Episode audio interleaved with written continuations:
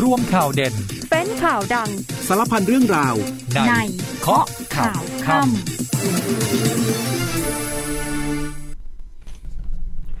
สวัสดีครับ ต้อนรับคุณผู้ฟังทุกท่านนะครับเข้าสู่รายการเคาะข่าวค่ำนะครับ พบกันวันนี้วันจันทร์ที่ 17 กรกฎาคม 2566 นะครับ อยู่กับผมแจ็คสุพนานิตมนตรีนะครับคุณ ผู้ฟังสามารถติดตามรับฟังเราได้นะครับ ทางสถานีวิทยุในเครือกองทัพบกกว่า 120 สถานีทั่วประเทศนะครับ แล้วตอนนี้เรากลับมาไลฟ์กันอีกครั้งนะครับบนเพจสถานีข่าวสนามเป้านะครับ ใครเนี่ยรับฟังเราทางวิทยุและอยากเห็นหน้าค่าตาการอยากเข้ามาทักทายนะฮะก็สามารถเข้ามาได้ที่เพจสถานีข่าวสนามเป้านะครับพบกันแบบนี้ทุกวันเลยนะครับทุ่มครึ่งจนถึง2ทุ่มโดยประมาณเนี่ยเข้ามาที่เพจสถานีข่าวสนามเป้า แล้วก็ฝากกดไลค์กดติดตาม แล้วก็ส่งกำลังใจให้ทีมงานกันได้นะครับวันนี้ประเด็นร้อนของเราฮะเรื่องของสูตรตั้งรัฐบาลใหม่ เรียกว่าถูกพูดถึง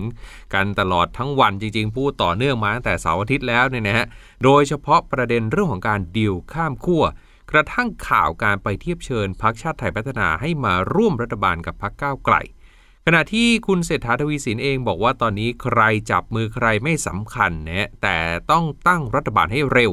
เพราะปัญหาเศรษฐกิจปากท้องเป็นเรื่องใหญ่ ยืนยันว่าพร้อมเป็นนายกรัฐมนตรีไม่ว่าจะมีก้าวไกลร่วมอยู่ด้วยหรือไม่ เพราะหน้าที่ของนักการเมืองคือดูแลพี่น้องประชาชน ปากท้องประชาชนถือเป็นเรื่องสำคัญที่สุดณขณะนี้ ขณะที่ผลการประชุม 8 พักวันนี้จบสดสดร้อนร้อนๆนะฮะ6โมงครึ่ง6โมง40 แถลงเสร็จเนี่ยนะฮะคุณพิธาลิมเจริญรัตออกมาให้สัมภาษณ์ยืนยันทั้ง 8 พักจะเสนอชื่อ คุณพิธาอีกครั้งหนึ่งเพียงคนเดียวด้วยในวันที่ 19 กรกฎาคมนี้ แต่ถ้าเกิดไม่ผ่านตัวเลขไม่เพิ่ม จะถอยแล้วให้แคนดิเดตจากเพื่อไทยได้รับการเสนอชื่อ แต่ปรากฏว่าช่วงเย็นวันนี้เองมีเอกสารถูกเผยแพร่ออกมานะครับเป็นเอกสารของสารรัฐมนูญ ออกเรื่องของระเบียบวาระในการนัดพิจารณา คุณสมบัติของคุณพิธาหลังจากที่กกตส่งนะครับให้สารรัฐมนูญวินิจฉัย เรื่องของสมาชิกภาพการเป็นสสเนี่ยโดยนัดหมายนะฮะที่จะหยิบยกเรื่องนี้มาพิจารณาของศาลเนี่ย 9 กรกฎาคมเช่นเดียวกันนะฮะบังเอิญบังเอิญวันตรงกับการโหวตนายกครั้งที่2นะของศาลเนี่ยเขาจะหยิบเรื่องนี้มาพิจารณาช่วง9โมงครึ่งนะครับส่วนเรื่องของฟ้าฝนนะครับช่วงนี้บ้านเราฝนตกหนักต่อเนื่องไปจนถึง 20 กรกฎานะครับทางกรมอุตุก็แจ้งเตือนเฝ้าระวังน้ำท่วมในหลายพื้นที่ แต่ก็ถือว่าเป็นช่วงโอกาสที่ดีนะครับฝนตกเหนือเขื่อนนะกักเก็บน้ำได้เท่าไหร่ เก็บไว้ก่อนเพราะเดี๋ยวอาจจะเจอเรื่องของฝนทิ้งช่วง ส่วนเกาหลีใต้ตอนนี้พบแล้ว 40 ศพนะจากเรื่องของสภาพอากาศแปรปรวนมีดินถล่มกันด้วย เดี๋ยวช่วงนี้พักกันก่อนครู่หนึ่งครับ ช่วงหน้ากลับมาติดตามรายละเอียดข่าวกับเคาะข่าวค่ำครับ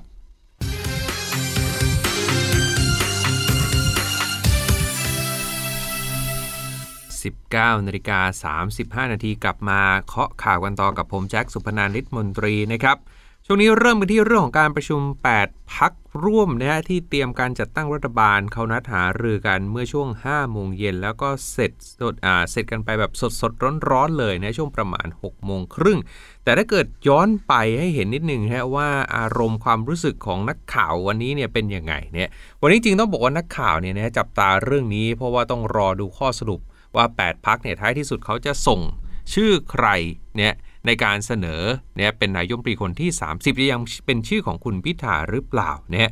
เอ๊หลายคนบอกเอ๊ะมันมีอะไรหรือเปล่า เพราะว่าการประชุมวันนี้ตอนแรกนักข่าวเองก็ไม่รู้นะครับว่าเอ๊ะแปดพักเขานัดคุยกันที่ไหน เพราะไม่ได้มีใครแจ้งนักข่าว แต่สุดท้ายก็มีรายงานข่าวออกมาว่าไปใช้สถานที่ที่อาคารไทยสมิตทำให้สื่อเนี่ยไปดักรอกัน เป็นจำนวนมากเลยทีเดียวเนี่ยหลายคนตั้งข้อสังเกตแบบนี้ครับเอ๊ะทำไมวันนี้ค่อนข้างลึกลับหรือเปล่า เพราะว่ามีการปกปิดพอสมควร เพราะว่าปกติเวลา 8พักเขานัดคุยกันเนี่ยมีการประชุมอะไรแบบนี้จะมีการแจ้งหมายที่ชัดเจนนักข่าวก็จะรู้ว่านัดคุยกันที่ไหนเวลาเท่าไหร่แล้วจะได้ไปดักรอในการสัมภาษณ์ และจะได้นำเสนอข่าวกันเนี่ย แต่ว่าล่าสุดนะฮะหลังการประชุมเสร็จสิ้นช่วงประมาณ6กโมงครึ่งที่ผ่านมาแกนนำของ 8 พักก็ได้เดินออกมาพร้อมกัน ถ้าใครได้อ่าใครดูผ่านไลฟ์สักครู่ก็เห็นเดินลงบันไดมานะฮะประกบไปด้วยทีมของพักเพื่อไทยอย่างคุณหมอชนน่านเนี่ยก็เดินประกบข้างมาเลย แต่ว่าคนที่เดินมาตรงกลางนำมาเลยเนี่ยก็คือคุณพิธาลิ้มเจริญรัตน์ได้สัมภาษณ์กับนะฮะนักข่าวเรื่องของการหารือ 8 พักวันนี้คุยกัน 3 ข้อหลักๆเนี่ย ประเด็นหลักๆ ก็คือวันที่ 19 กรกฎาคมนี้ 8 พักยืนยันนะครับว่าจะเสนอชื่อของคุณพิธาเป็นนายกอีกครั้ง นี่คือประเด็นแรก ประเด็นที่ 2 เรื่องของการยื่นแก้ไขมาตรา 272 นะครับปิดสวิตช์สวก็ได้ข้อสรุปจาก 8 พักบอกว่าเรื่องนี้เป็นเรื่องที่ก้าวไกลเสนอเอง ไม่ได้เกี่ยวกับ 7 พักที่เหลือ ซึ่งถ้าไปดูตาม MOU ใน MOU เองก็ไม่ได้มีการแตะเรื่องนี้ไปด้วยเนี่ยส่วนเรื่องของข้อบังคับที่ 41 นะครับ เรื่องของยัตติที่จะเสนอซ้ำถ้าเกิดยัตตินั้นตกไปแล้วจะเสนอซ้ำไม่ได้เนี่ยนะคุณพิธาบอกว่าเรื่องนี้ไม่น่าจะมีปัญหา เพราะว่าการเสนอชื่อนายกไม่ใช่ยติ ดังนั้นความเห็นของ 8พักเนี่ยนะฮะเห็นต่างกับวุฒิสภา ซึ่งพรุ่งนี้วิปแต่ละฝ่ายคงจะคุยกันอีกครั้ง อย่างไรก็ตามต่อข้อคำถามที่ว่าถ้าเสียงไม่พอในวันที่ 19 คุณพิธายืนยันครับว่า คุณพิธาพร้อมถอย ให้พักเพื่อไทยซึ่งเป็นพักอันดับ 2 ใน MOU เนี่ยได้เสนอชื่อในการเป็นนายกคนที่ 30 แทน ยืนยันครับว่าความสัมพันธ์ของ 8 พักร่วมตอนนี้ยังเป็นไปด้วยดี และยังไม่มีการเสนอรายชื่อสำรองใด ๆอย่างไรก็ตามวันนี้นักข่าวก็ไปสัมภาษณ์คุณเศรษฐาเนี่ยคุณเศรษฐาล่าสุดก็บอกว่า พร้อมฮะที่จะรับเป็นนายกหากถูกเสนอชื่อ เนื่องจากตอนนี้ประเทศรอไม่ได้ คุณเศรษฐาบอกว่าช่วงวันเสาร์ที่ที่ผ่านมาได้รวบรวมข้อมูลจากคณะทำงาน 12 คณะของเพื่อไทย โดยเฉพาะประเด็นเกี่ยวกับเรื่องของเศรษฐกิจ ตอนนี้คุณเศรษฐาบอกว่ารู้สึกกังวลมาก เพราะว่าโอ้โหเนี่ยเศรษฐกิจเป็นปัญหาใหญ่ที่ต้องจำเป็นเร่งด่วนต้องรีบแก้ไขทั้งเรื่องภาระหนี้เสีย เรื่อง FTA ที่ยังค้างการเจรจารวมถึงประเทศเพื่อนบ้านที่ตอนนี้ ดูเหมือนว่าจะมีการแนะฟาดฟันกันเต็มที่เพื่อดึงแหล่งเงินทุนไปพอสมควร เพราะฉะนั้นรัฐบาลชุดใหม่ต้องเร่งเจรจา ไม่เช่นนั้นจะเป็นเรื่องใหญ่ เศรษฐกิจเป็นเรื่องสำคัญ อีกทั้งสถานการณ์ยังต้องเร่งให้จัดตั้งรัฐบาลโดยเร็วที่สุด เมื่อถามว่ารูปแบบของการจัดตั้งรัฐบาลเนี่ยไม่มีพักก้าวไกลคุณเศรษฐายังพร้อมรับตำแหน่งหรือไม่ คุณเศรษฐาบอกว่ายังไม่ได้คุยกันในเรื่องนี้ ซึ่งวันนี้หากมีความเห็นแตกต่างจาก 8 พัก ก็ต้องกลับไปคุยกันในส่วนของกรรมการบริหารพักของเพื่อไทย ซึ่งเพื่อไทยเนี่ยมีแคนดิเดตถึง 3 คนเนี่ยก็ต้องให้เกียรติคนอื่นด้วย ส่วนคำถามที่ว่าหากในสมการมีพักพลังประชารัฐเพิ่มขึ้นมา หรือพักอื่นนอกจาก 8 พักที่เขาจับกันอยู่เนี่ยนะคุณเศรษฐาบอกว่าเรื่องนี้ยังไกลเกินไปขอรอผลจากที่ประชุมของ 8 พักก่อนแต่ไม่ว่าจะสมการไหน หากกรรมการบริหารพักให้รับตำแหน่งก็ต้องไปว่ากันในรายละเอียด เพราะยังมีหลักการหลายอย่างที่ต้องพูดคุยกัน ย้ำนะครับว่า สิ่งสำคัญเร่งด่วนที่สุดณขณะนี้คือเรื่องของเศรษฐกิจปากท้องเนี่ยเป็นเรื่องที่สำคัญ ใครจะมาร่วมรัฐบาลไม่มาร่วมรัฐบาลไอ้นี้เป็นความสำคัญอันดับรอง ต้องจัดตั้งรัฐบาลให้เร็วที่สุด เพราะเป็นเรื่องสำคัญที่สุดณขณะนี้ ส่วนเงื่อนไขของการรับตำแหน่งนายกรัฐมนตรีคุณเศรษฐาบอกว่าไม่มีเงื่อนไขอะไรทั้งสิ้นต้องไปดูเรื่องของราคาน้ำมันเรื่องของภัยแล้งและอีกหลาย ๆ เรื่อง ในระยะที่ผ่านมามองว่าประชาชนอาจไม่ได้พูดแต่เรื่องปากท้อง เป็นเรื่องที่ทุกคนน่าจะห่วงกันมากกว่า ต้องอย่าลืมว่าเราเป็นนักการเมือง หน้าที่ของนักการเมืองคือดูแลประชาชน ส่วนทางด้านของคุณภูมิธรรมเวชยชัย รองหัวหน้าพักเพื่อไทยให้ความเห็นก่อนการประชุม 8 พักวันนี้นะฮะบอกว่าขอให้ก้าวไกลเปิดใจให้กว้างรับฟังความเห็นจากพักอื่นบ้าง อย่าเอาประชาชนเป็นตัวประกันยอมรับว่าเป็นห่วงนะครับอาจมีโรคแทรกซ้อนในการตั้งรัฐบาลเสียงข้างน้อย และจะสู้ไม่ได้ เพราะรัฐบาลเสียงข้างน้อยมี 188 อยู่ในมือ ถ้าเขาได้สวอีก 250 มารวมเนี่ยสามารถตั้งรัฐบาลได้เลย เรื่องนี้เป็นประเด็นหลักในการพูดคุยเพื่อต้องหาทางป้องกันไม่ให้เกิด พร้อมย้ำว่าตอนนี้ยังไม่มีแผนสำรองในการเปลี่ยนชื่อแคนดิเดตนายกจากเพื่อไทย แผนเดียวณขณะนี้คือ 8 พักจับมือกันตั้งรัฐบาล แต่ก้าวไกลเองก็ต้องมีกรอบเวลาที่ชัดเจน ไม่ใช่ปล่อยแบบนี้ไปเรื่อยๆ โดยไม่รู้ทางออก เราจะรอแบบนี้ถึงต้นปีหน้าไม่ได้ เพราะประเทศมีปัญหาหลายอย่างที่รอการแก้ไข หากวันไหนชัดเจนให้เพื่อไทยตั้งรัฐบาลก็สามารถทำได้ทันที เพราะเพื่อไทยเรามีคนดิเดต 3 คนที่พร้อม และตอนนี้รอดูสถานการณ์ว่าจะเสนอชื่อใคร แต่ตอนนี้อยากที่จะหาทางออกร่วมกันในกลุ่มของ 8 พักก่อน แล้วการเสนอชื่อของคุณพิธาในวันที่ 19 นี้เนี่ยถ้าเกิดชื่อของคุณพิธาเสนอไม่ได้ 8 พักก็ต้องไปหารือกันว่า จะเสนอชื่อใครเพื่อหาทางออก หรืออาจจะเสนอชื่อใหม่ ส่วนกระแสข่าวว่าฝั่งรัฐบาลเดิมเตรียมกว้านซื้องูเห่าจากก้าวไกลและเพื่อไทย 50-60 เสียงคุณพรมอ่าคุณภูมิธรรมย้ำว่า เป็นแค่ข่าวลือ หากจริงเรื่องนี้ถือว่ามีความเสียหาย ได้คุยกับก้าวไกลไว้แล้วให้ตรวจสอบคนของตัวเอง ส่วนคนของเพื่อไทยเองก็ย้ำไปยังแกนนำแต่ละภาคแล้วให้ตรวจสอบและหาทางป้องกันขณะที่คุณวราวุฒิศิลปะอาชาหัวหน้าพักชาติไทยพัฒนาให้สัมภาษณ์นะถึงเรื่องของการ ลงมติโหวตนายกคนที่ 30 ในรอบ 2 เพราะว่าชาติไทยพัฒนามี 10 เสียงอยู่ในมือนะบอกว่าเดี๋ยวขอรอดูแนวทางจากกลุ่มของพักอีกครั้ง เพราะว่าตอนนี้นะแนวทางการลงมติของพักถ้ายังเป็นชื่อของคุณพิธาอาจเปลี่ยนจากการงดออกเสียงในรอบที่แล้วอาจจะอาอาจจะโหวตเป็นไม่เห็นชอบ เพราะไม่เห็นด้วยกับการเสนอชื่อซ้ำส่วนเรื่องของการพูดคุยกับ 8 พักร่วม เพราะว่ามีข่าวเนี่ยว่า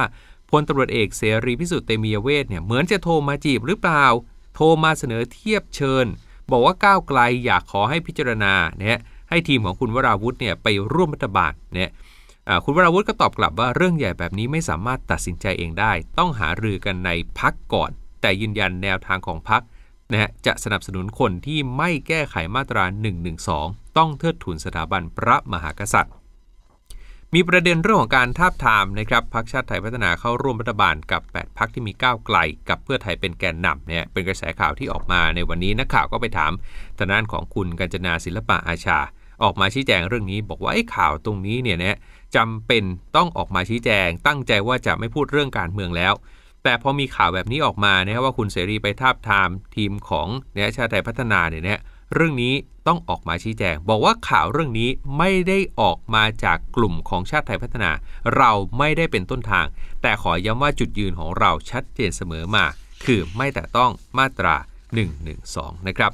ขณะที่สื่อนอกเองยังติดตามความเคลื่อนไหวของการเมืองไทยอย่าง Asia Times เนี่ยได้ออกบทวิเคราะห์ คาดหมายว่าการแข่งขันทางการเมืองของไทยจะทวีความหนักหน่วงมากขึ้นในอีกไม่กี่วันข้างหน้า ในขณะที่คุณพิธาจำเป็นต้องหาทางอธิบายแก่บรรดา 8 พักพันธมิตร ว่าทำไมจึงเชื่อว่า จะสามารถเอาชนะการโหวตในรอบ 2 ก็คือในวันที่ 19 เนี่ยนะฮะหลังพ่ายแพ้ไปในรอบแรกเมื่อวันพฤหัสบดีที่ 13 กรกฎาคมที่ผ่านมา ในขณะที่คนจำนวนมากเชื่อว่าวุฒิสมาชิก และสมาชิกรัฐสภาอื่นๆมีความตั้งใจโหวตให้คุณเศรษฐาทวีสินแคนดิเดตจากเพื่อไทยเนี่ยซึ่งไม่มีท่าทีเผชิญหน้า และเป็นคนดิเดตที่ค่อนข้างมีความประนีประนอมมากกว่าคุณพิธาเนี่ย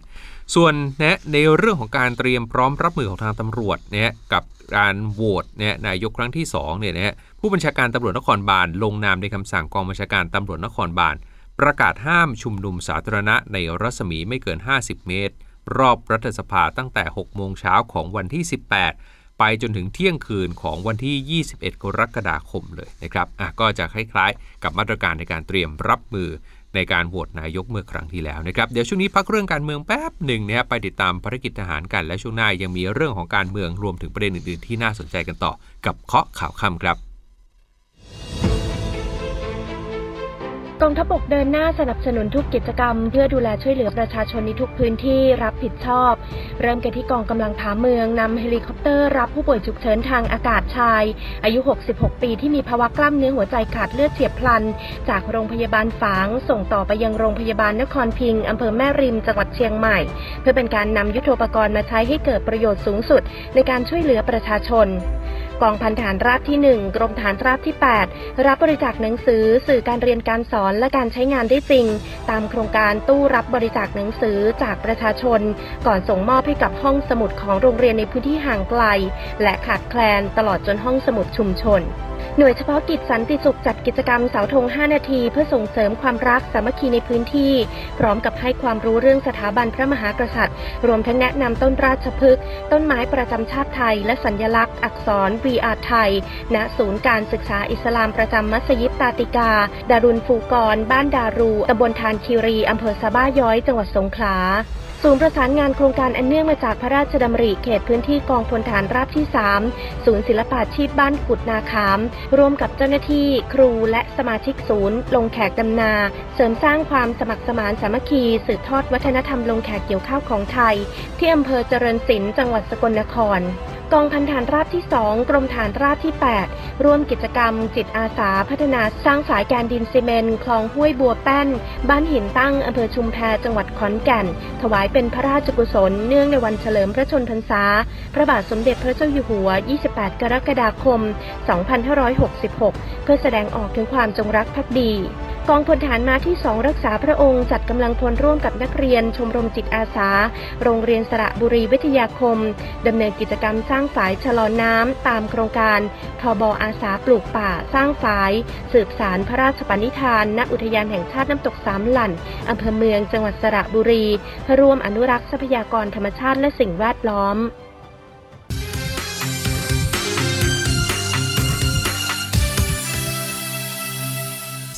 19นาฬิกา45 นาทีกลับมาเคาะข่าวกันต่อนะช่วงนี้ยังเก็บตกเรื่องการเมืองเล็กๆ น้อยๆนะฮะมีรายงานข่าวเข้ามาว่านะทางคณะตุลาการศาลรัฐมนูญได้ออกวาระเบียบวาระการประชุม คณะตุลาการศาลรัฐธรรมนูญ ครั้งที่ 21ทับ2566 นัดประชุมพิจารณาเรื่องคุณสมบัติของคุณพิธาลิ้มเจริญรัตในวันที่ 19 กรกฎาคมนี้ โดยในระเบียบวาระที่ 4 เขาบอกว่ามีการเสนอเรื่องเพื่อพิจารณา เรื่องที่กกตเนี่ยขอให้สารรัฐธรรมนูญวินิจฉัยตามรัฐธรรมนูญมาตรา 82 ว่าสมาชิกภาพของสมาชิกสภาผู้แทนราษฎร ก็คือคุณพิธาเนี่ยนะฮะสิ้นสุดลงตามรัฐธรรมนูญมาตรา 101 วงเล็บ 6 ประกอบมาตรา 98 วงเล็บ 3 หรือไม่ โดยเป็นการพิจารณาว่าจะรับคำร้องไว้วินิจฉัยหรือเปล่า ซึ่งในวันดังกล่าวเนี่ยก็ไปตรงกับวันที่รัฐสภา นัดประชุมเพื่อโหวตนายกรอบ 2 หลังจากโหวตรอบแรกไม่ผ่านเนี่ยโดยคุณพิธารอบนั้นเนี่ยได้เสียงไม่ถึงกึ่งหนึ่งของรัฐสภา ก็ทำให้มีการจับตามองครับว่าเอ๊ะตกลง 1 เลยศาลจะรับเรื่องนี้ไว้พิจารณาหรือเปล่า 2. ถ้ารับ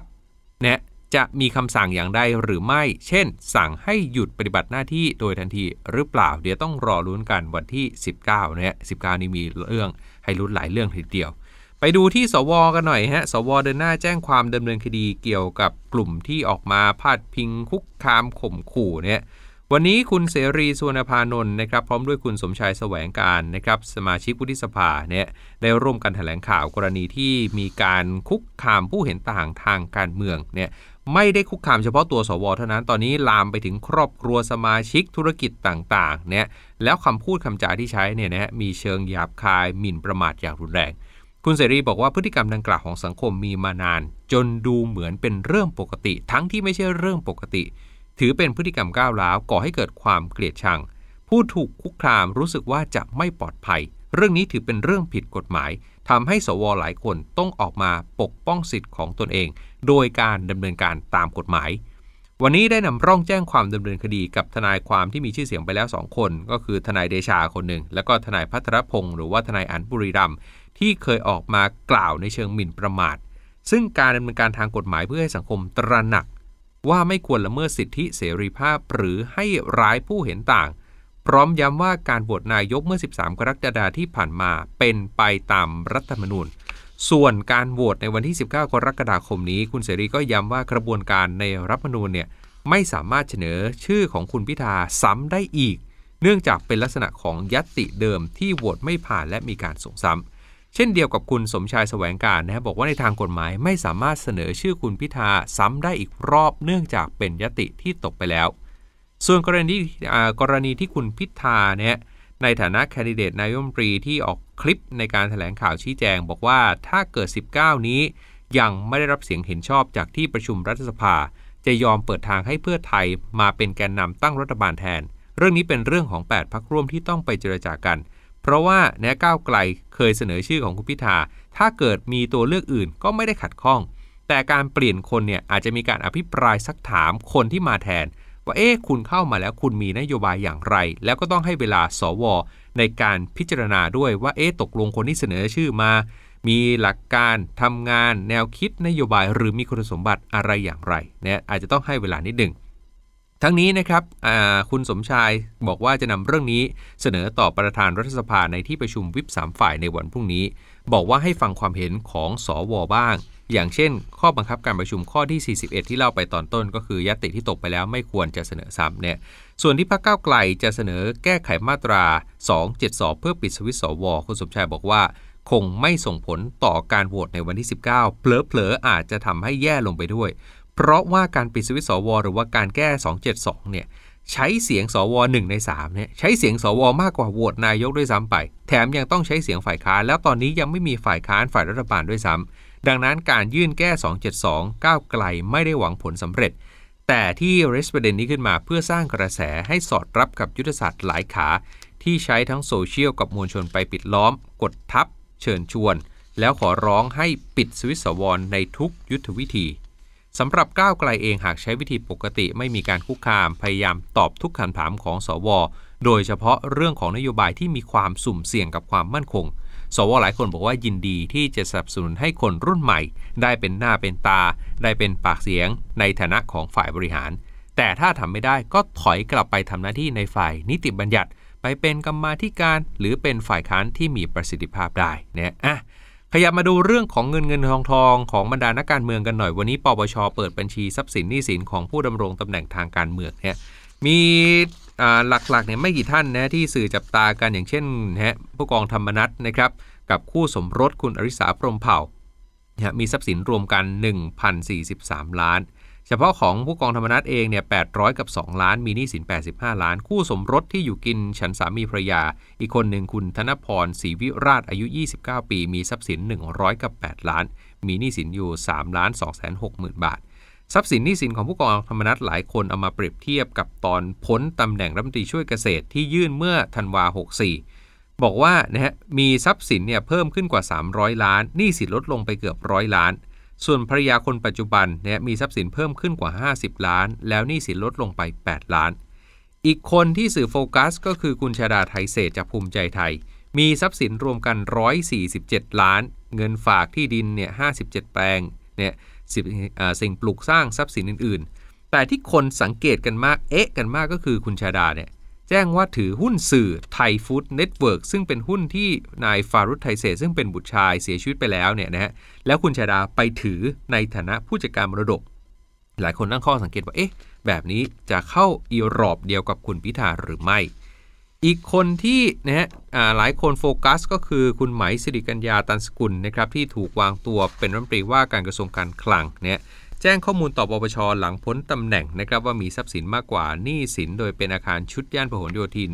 มูลค่ากว่า 3 ล้าน มีเงินฝาก 4 0 0แสนเงินลงทุนในหุ้น 7 บริษัทรวมๆ9 0 0แสนบาทไม่มียานพาหนะนะฮะอะปรับเปลี่ยนอารมณ์มาดูนะฮะเรื่องของความสูญเสียจากเจ้าที่ทหารพรานที่เสียชีวิต ขณะปฏิบัติภารกิจที่จังหวัดยะลากันหน่อยนะครับ วันนี้ก็เป็นการสวดอภิธรรมคืนที่2นะครับสำหรับอาสาสมัครทหารพราน วันชัย มุทาสุขไพศาลเจ้าหน้าที่ทหารพรานชุดปฏิบัติการพิทักษ์พื้นที่กองร้อยทหารพรานที่ 3009 หน่วยเฉพาะกิจกรมทหารพรานที่ 30นะครับเสียชีวิตจากเหตุคนร้ายลอบวางระเบิด ขณะปฏิบัติหน้าที่ลาดตระเวนเส้นทางดูแลความปลอดภัย ในพื้นที่ตำบลบาเจาะอำเภอบรรนังสตาที่จังหวัดยะลา เมื่อ 15 กรกฎาคมที่ผ่านมา เมื่อวานเนี่ยได้มีการเคลื่อนย้ายร่างจากจังหวัดปัตตานีขึ้นเครื่องบิน 430 มาที่เชียงใหม่เนี่ยกลับมาตั้งบำเพ็ญกุศลศพทางศาสนาที่บ้านเกิดที่อำเภอสันทรายจังหวัดเชียงใหม่ ในการนี้พระบาทสมเด็จพระเจ้าอยู่หัวทรงพระกรุณาโปรดเกล้าโปรดกระหม่อม ให้นายนิรัตพงศิทธิถาวรผู้ว่าราชการจังหวัดเชียงใหม่ ได้เป็นผู้เชิญพวงมาลานะครับวางในพิธีบำเพ็ญกุศลศพอาสาสมัครฐานพรานวันชัยด้วยทั้งนี้กองทัพภาคที่ 4 ได้มอบเหรียญบางระจัน และใบประกาศกิติคุณยกย่องเชิดชูเกียรติแก่วีรชนผู้เสียสละเพื่อความสงบของพื้นที่จังหวัดชายแดนภาคใต้ และมอบเงินช่วยเหลือตามสิทธิ์ที่ได้รับอย่างสมเกียรตินะครับ ส่วนเรื่องของฟ้าฝนในช่วงนี้ครับ ไม่เฉพาะบ้านเราเท่านั้นที่มีฝนตกหนักเกาหลีใต้ หลายคนก็ติดตามกันมาต่อเนื่องนะเจอฝนตกหนักติดต่อกันหลายวันเนี่ย ตอนนี้นะฮะสถานการณ์ในเกาหลีใต้ทางสำนักงงานอุตุนิยมวิทยาแห่งชาติรายงานว่าอาจเกิดฝนตกหนักอีกระลอกในจังหวัดซุงซอง ในพื้นที่ทางตอนใต้และที่เกาะเชจู ได้มีการแจ้งเตือนให้ประชาชนเฝ้าระวัง และติดตามข่าวสารอย่างใกล้ชิด หลีกเลี่ยงการทำกิจกรรมนอกบ้าน โดยวันนี้มีรายงานว่าพบร่างผู้เสียชีวิตเพิ่มอีก 4 ศพนะครับในอุโมงค์รถวิ่งใต้ดินในเขตซองจู จังหวัดซุงซองเหนือทางตอนกลางของประเทศ มีน้ำท่วมขังสูงนะครับทำให้รถยนต์ 15 คันรวมถึงรถโดยสารประจำทาง ติดอยู่ในอุโมงค์จนมีผู้เสียชีวิตจำนวนมาก โดยพบผู้เสียชีวิตในจุดแห่งนี้จุดเดียวเนี่ย13 คน ซึ่งจุดนี้ถือว่ารุนแรงครับเนื่องจากว่ามีน้ำเนี่ยไหลทะลักจากเขื่อนขนาดใหญ่ จนเกิดน้ำท่วมเป็นบริเวณกว้าง เนื่องจากน้ำเนี่ยระบายไม่ทัน ตอนนี้ยอดนะครับรวมผู้เสียชีวิตจากเหตุฝนตกดินถล่มในเกาหลีใต้ ตั้งแต่เมื่อวันศุกร์เพิ่มขึ้นเป็นอย่างน้อย 39 คน สูญหายอีกกว่า 10 คน ได้รับบาดเจ็บอีก 35 คน คาดว่าน่าจะมีจำนวนผู้เสียชีวิตเพิ่มสูงขึ้นอีก ซึ่งในจำนวนนี้ครับตามที่กระทรวงการต่างประเทศมีรายงานก่อนหน้านี้ และเราได้เคยรายงานไป มีหญิงชาวไทย 1 รายที่เสียชีวิตจากเหตุการณ์นี้ด้วย ส่วนบ้านเรากรมอุตุนิยมวิทยาได้ประกาศแจ้งเตือนเรื่องของพายุโซนร้อนตาลิมกำลังทวีแรงขึ้นนะครับเป็นพายุใต้ฝุ่น แล้วก็จะมีมรสุมกำลังแรงพัดปกคลุมอันดามันและอ่าวไทย ตือนเรื่องของฝนตกหนักถึงหนักมาก ทั้งภาคเหนือทั้งภาคอีสาน ภาคกลาง ภาคตะวันออก ภาคใต้ และกรุงเทพหรือมณฑลตั้งแต่วันนี้ ไปจนถึง 20 กรกฎาคมนะครับ ยังไงก็ดูแลสุขภาพกันด้วยนะครับ วันนี้หมดเวลาของเคาะข่าวค่ำแล้วนะครับ กลับมาพบกันได้ใหม่ในวันพรุ่งนี้สำหรับวันนี้ผมแจ็คสุพนันท์ลิศมนตรีลาไปก่อนครับ สวัสดีครับ ข่าวทั้งวันให้คุณรู้ข่าวไม่ตกประเด็น ช่วงเคาะข่าวค่ำกับพิธีกรคนข่าว พบกันทุกวันจันทร์ถึงวันอาทิตย์ไม่ควรพลาด เพราะคุณจะไม่ตกข่าวที่คิดแล้วเคาะ ทุกวันส่งตรงถึงคุณ ตั้งแต่เวลา 19 นาฬิกา 30 นาทีถึง 20 นาฬิกาโดยประมาณ ทางสถานีวิทยุในเครือกองทัพบบก